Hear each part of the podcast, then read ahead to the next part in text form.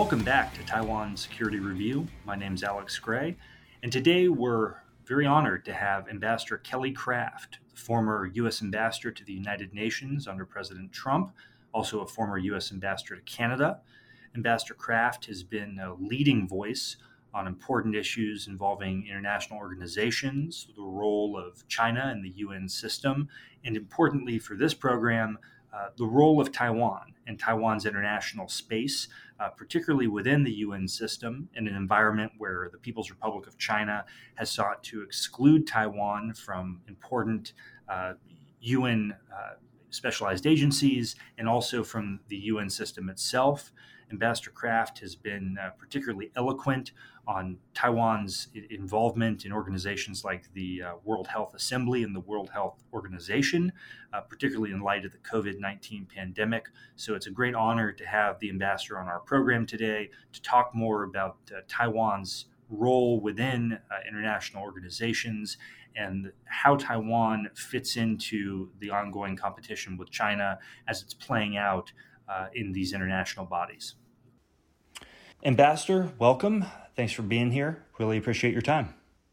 Thank you so much. And, you know, this is this is such an important issue. And, and I will tell you, at this, at this moment, there's really no place I'd rather be than to speak about our our affinity for Taiwan and their and, and their place, not only in the United Nations community, but their place in the world.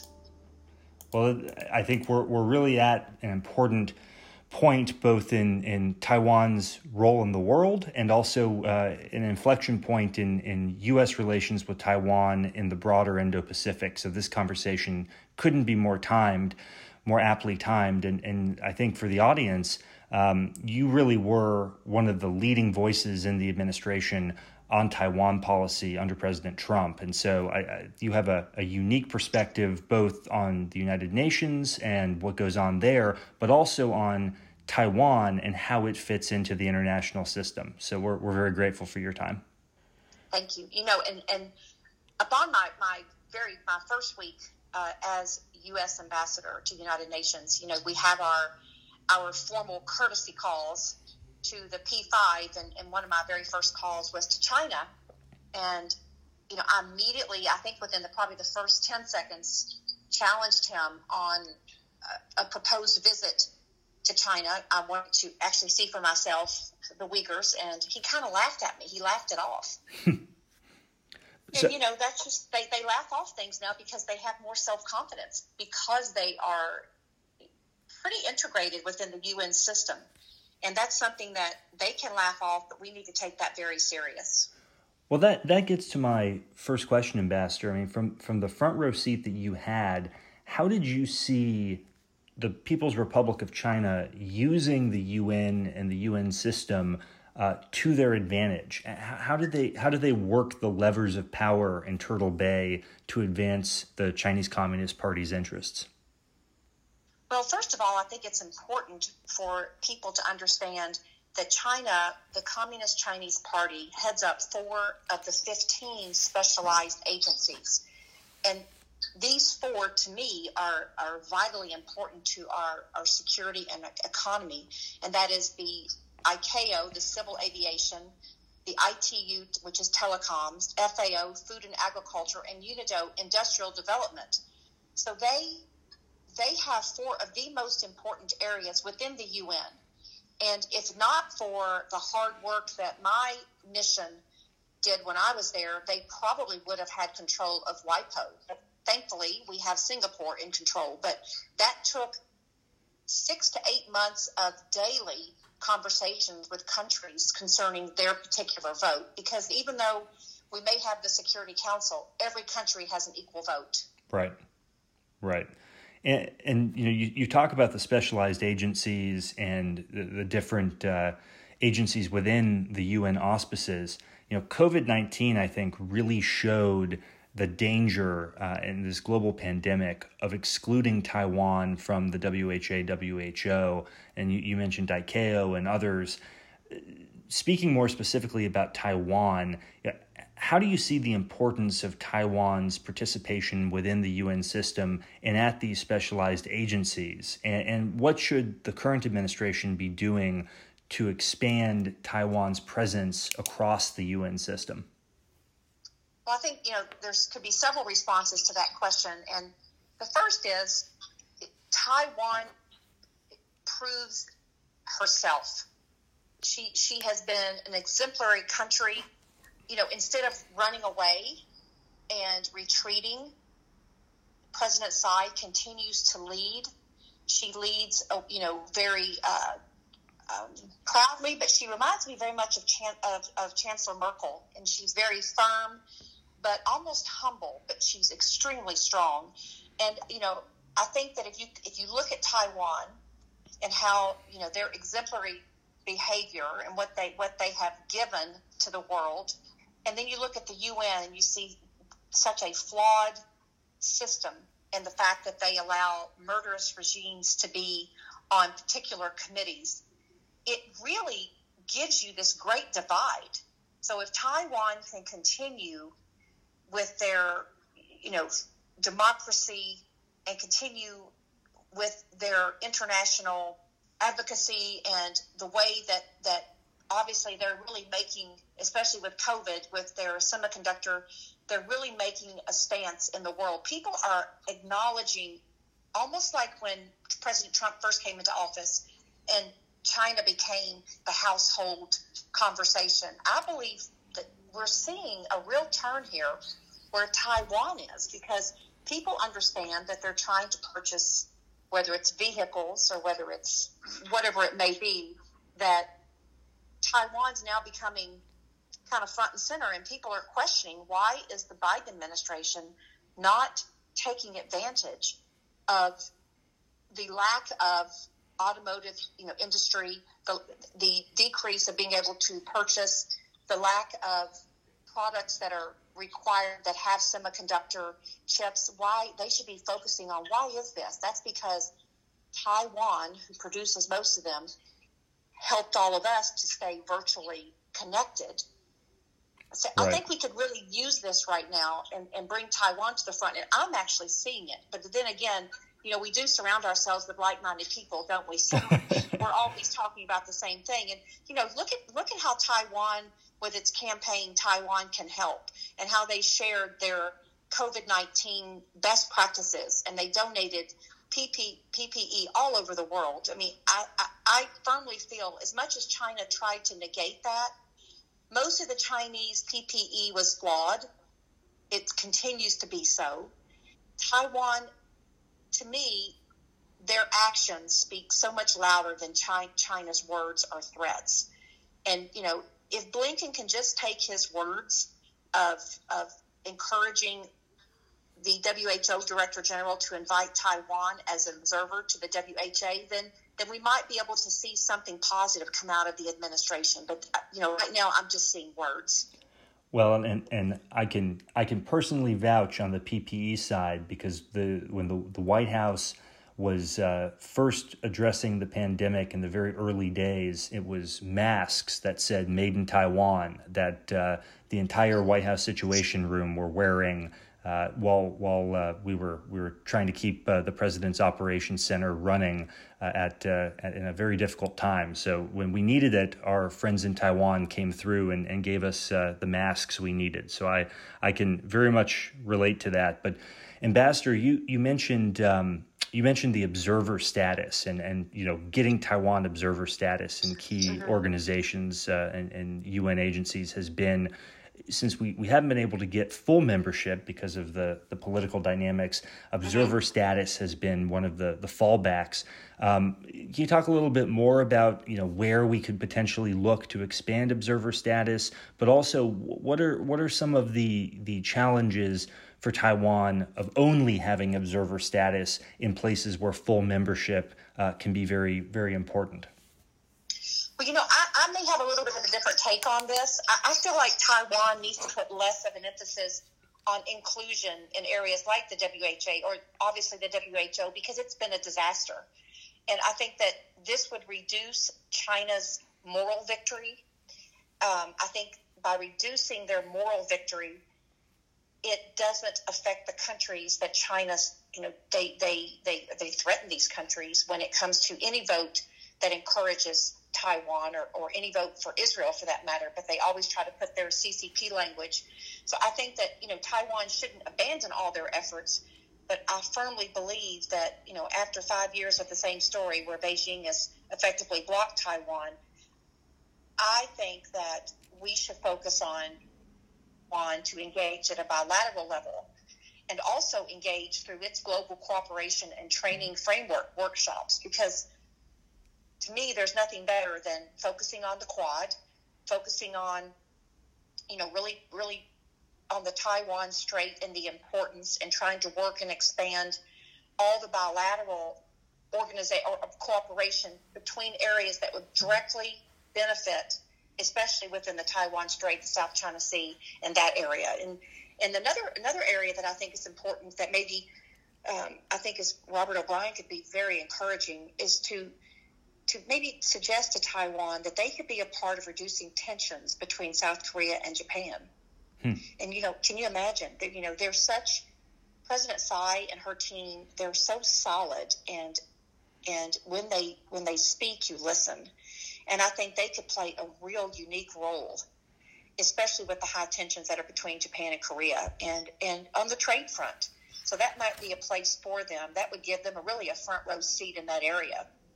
Yeah, that's actually a, a very interesting way. We talk about expanding Taiwan's diplomatic space, but expanding Taiwan's role in terms of being almost an, an arbitrator between uh, you know two countries who have had a long time dispute. That's a, a, a novel and, and really interesting proposal. Um, I'd love to to talk more and hear more about that at some point.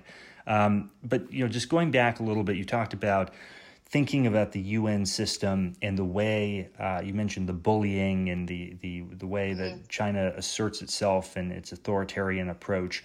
Um, for people that don't follow the U N system on a regular basis, I mean, what does that look like when you're sitting in the U N every day as our ambassador and you're watching how the Chinese operate in that system? What does that bullying and authoritarianism, what, what does that look like? And how do we prevent it from winning the day at the U N?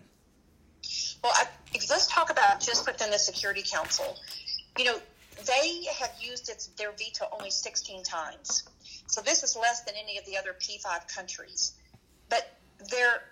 They, you can see this this this sense of um, courageousness through them, and, and I look at that as a negative, obviously.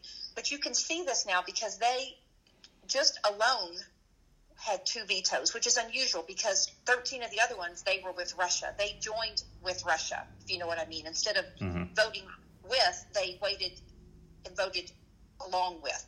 So I think that's really important. And, and then the areas that they vetoed, we're blocking Security Council action on, on Syria with the cross borders and vetoing draft resolutions on Myanmar, Zimbabwe, and other, and Venezuela. I mean, so these are human rights concerns. And they were condemning governmental behavior, which is just unacceptable. So um, you can see that they're becoming, even though they are often with Russia, you can see that they're becoming a little bit more courageous in standing out on their own. And and I have seen this directly just from the third committee. And, you know, I was looking at the fiftieth anniversary of uh, Resolution twenty-seven fifty-eight. And if you look at the countries, and I think we need to really further further this at a, and we can have a longer conversation. But if you look at the countries that voted for and with the U S for Taiwan to have a place in the U N.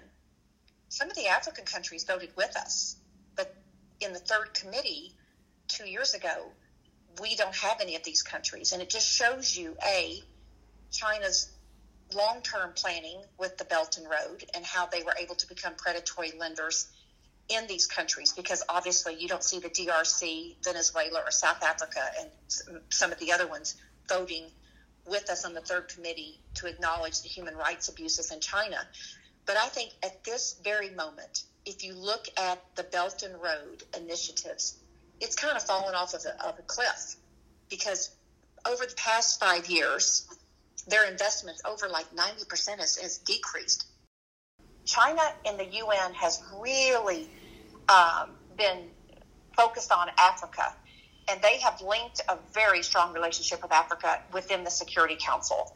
Uh, you can always count on the A three in, in the Security Council, always t- taking China's position seriously. And they will tell us, look, we would love to vote with you, but we have projects and we are financially and economically tied with China, and we can't afford not to vote with them because of our com- commercial and financial relationship. So basically, I sum that up to economic blackmail. I don't know about you, but I, that's what I call it. Yeah, no, it's it blackmail, economic coercion. It's um, it, it, and, and we've seen it all over the world. We've seen it at the U N, where you've witnessed it firsthand and, and seen what they they've done. And, and that's a great point about twenty-seven fifty-eight. And you know, for, for those of our listeners who are not as familiar with with twenty-seven fifty-eight, I think the the best way to explain it is, you know, we're we're approaching the fiftieth anniversary, and this is the resolution that changed the China seat at the U N from Taiwan to the People's Republic. And what we're already seeing indications of, Ambassador, is that uh, the P R C is going to use this this anniversary, as they often do with big anniversaries, to make a larger political statement. And what we're seeing is that they may be making a political statement um, that this this resolution has something to do with Taiwan's international legal status, um, which uh-huh. which it doesn't. It's a very simple resolution about who sits in the China seat at the U N. There's no larger strategic point. There's no larger point about what Taiwan is politically or what its political status is. But that's the way that the Chinese Communist Party looks likely to to uh, distort it for, for propaganda purposes. So as we think about that, and we think about the challenge that um, we're going to have, those of us who who uh, believe that as a democratic, uh, thriving, you know, multi-party democracy, Taiwan deserves its international space. You know, we have to think about how to counter that narrative. And I'd I'd be curious your thoughts of, you know, what's the best way to, for us to talk about what twenty-seven fifty-eight means uh, as we approach the fiftieth anniversary next month. Well, you know, if you look at the Sustainable Development Goals. To me, twenty-seven fifty-eight, first of all, it has no legal standing, in my opinion. This resolution has no legal standing. And if you look at what it what it discriminates against, it discriminates against good sense, democratic governance, global security, and global health. And if you look at the Sustainable Development Goals that the Secretary General, you know, is very, very much engaged in, as well as the other countries, except for the United States, or at least under the Trump administration, um, this is exactly what this resolution was trying to prevent, is discriminating against. I mean, what world organization dedicated to peace and security worth its name would reject a country who is so advanced scientifically? I mean, this is a groundbreaking moment during the pandemic. Who would vote against something like that? Yeah. China, because China's a mouthpiece. I mean, the World Health Organization is, is, is nothing but a mouthpiece for China.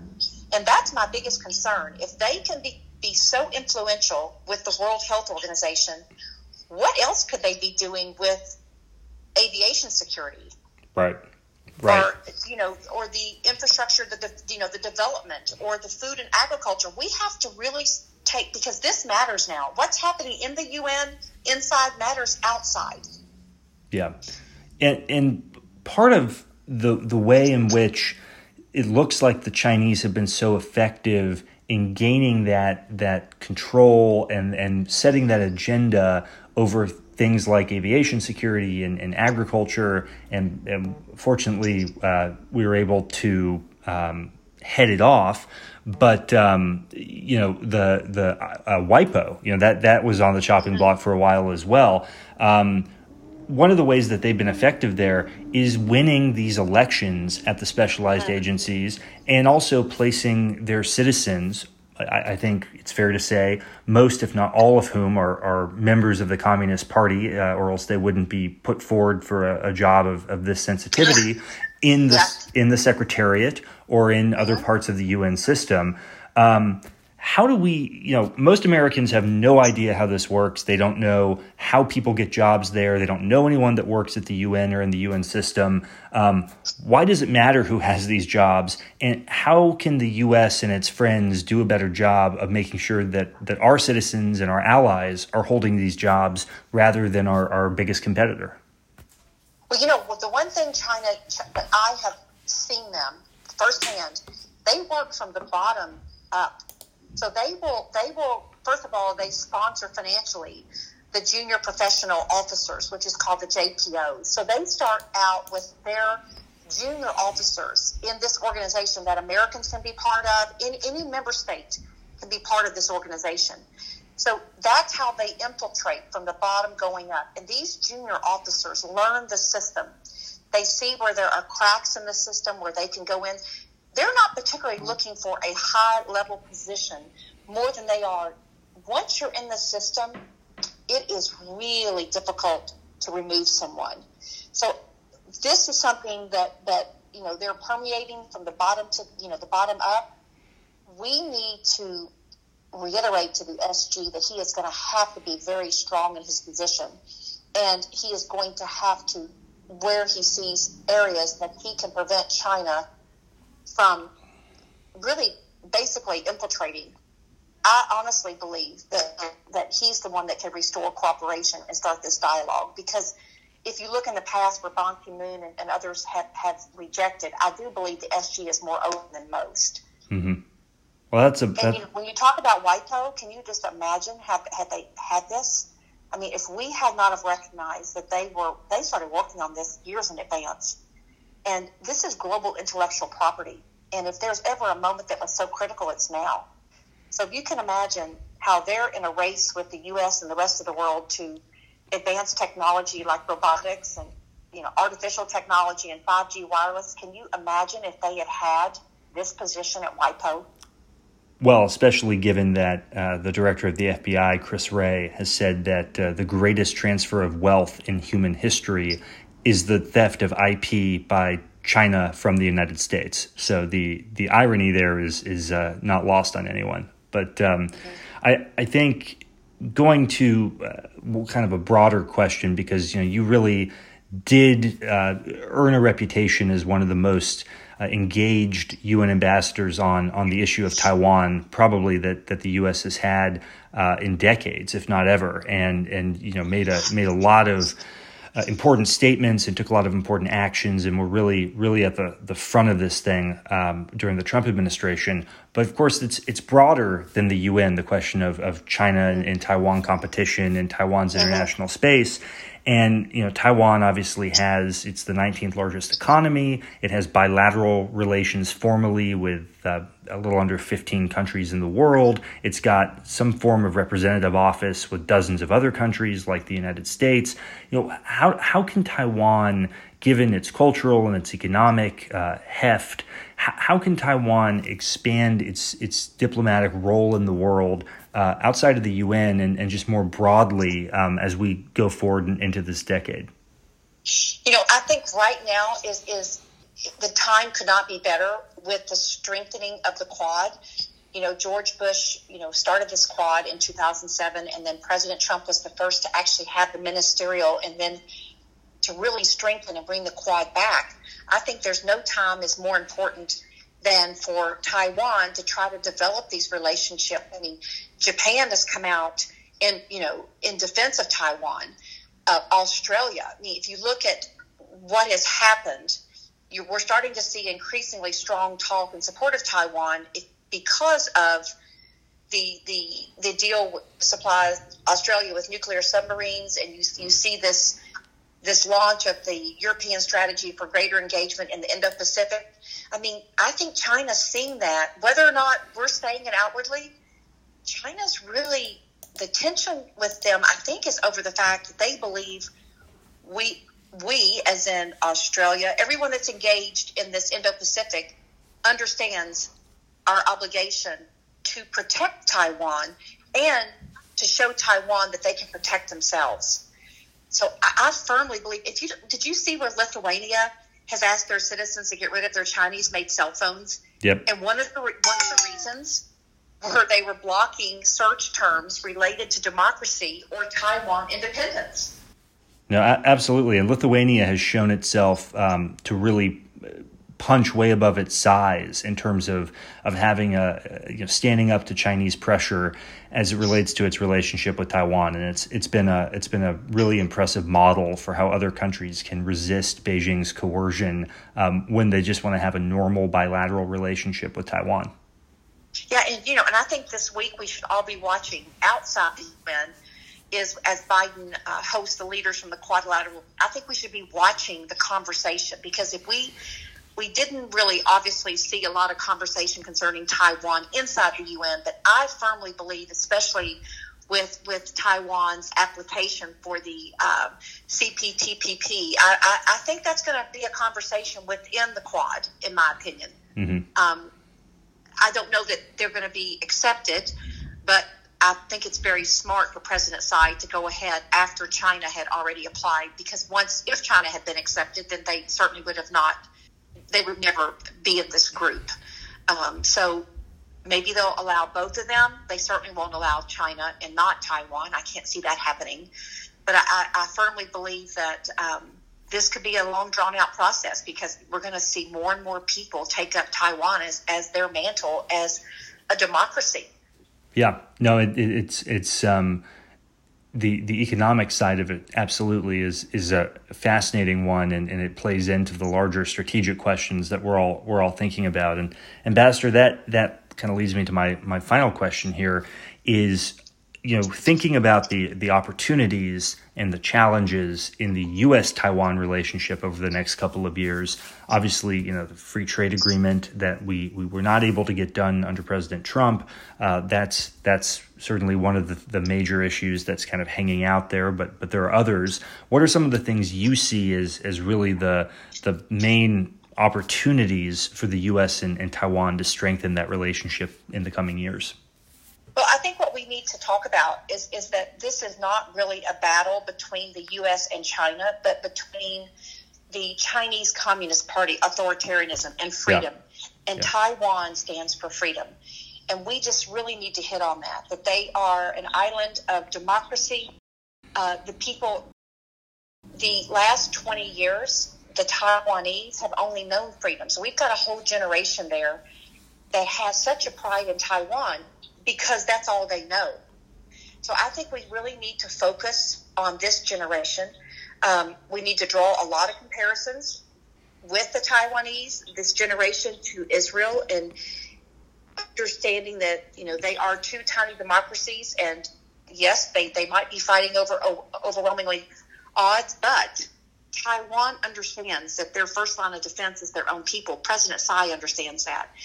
And, and you know, another area that, that I've been trying to understand better is what's more effective to give Taiwan and, and China clarity as to where the U S and other countries stand, the Quad specifically, or do we keep being ambiguous? You know, part of me says if we are we give them clarity, then we give the Taiwanese, this generation, the willingness to continue with their their their fight for independence, to continue and to want to have a strong military, because they're the first line of defense against external threats. So we have to really focus on the importance to maintain diplomatic relationships with these countries that, that recognize them. You can't, I mean, obviously we want to have more countries, yes, but they really need to themselves strengthen those ties with countries, the, you know, the Pacific Island countries, as you and I discussed earlier. They need to look to them and say, how can I help you? Yep, uh, absolutely. And, and you know, I firmly believe that they can be a force for freedom, especially with the island countries. And especially knowing, you and I both know, the threats that the island countries have been under by China because of the relationship they have with Taiwan. So Taiwan can't needs to focus on these countries and have bilateral relationships. Even if it's a small relationship, it's still something that is recognized, and it could lead to, to relationships within the Quad. Absolutely. Well, Ambassador Craft, uh, thank you so much for your time. I think uh, people will find this to be a very useful conversation, particularly with uh, Resolution twenty-seven fifty-eight approaching its fiftieth anniversary, and with uh, the the UNGA um, going on in New York this week. So, Ambassador, uh, as always, thank you for your time. Thank you very much. And, you know, let's just keep watching outside the U N this week, and, and let's hold the Biden administration accountable to do the right thing. Because, as you know, if, if to not do it is, is being a coward. And, and that's not who we are. We are the superpower. And I hope that uh, he stands firm with the Quad, and that Taiwan comes out of this um, feeling very confident about where we stand. Couldn't have said it better. Ambassador Kelly Craft, thank you so much. My pleasure. Thanks.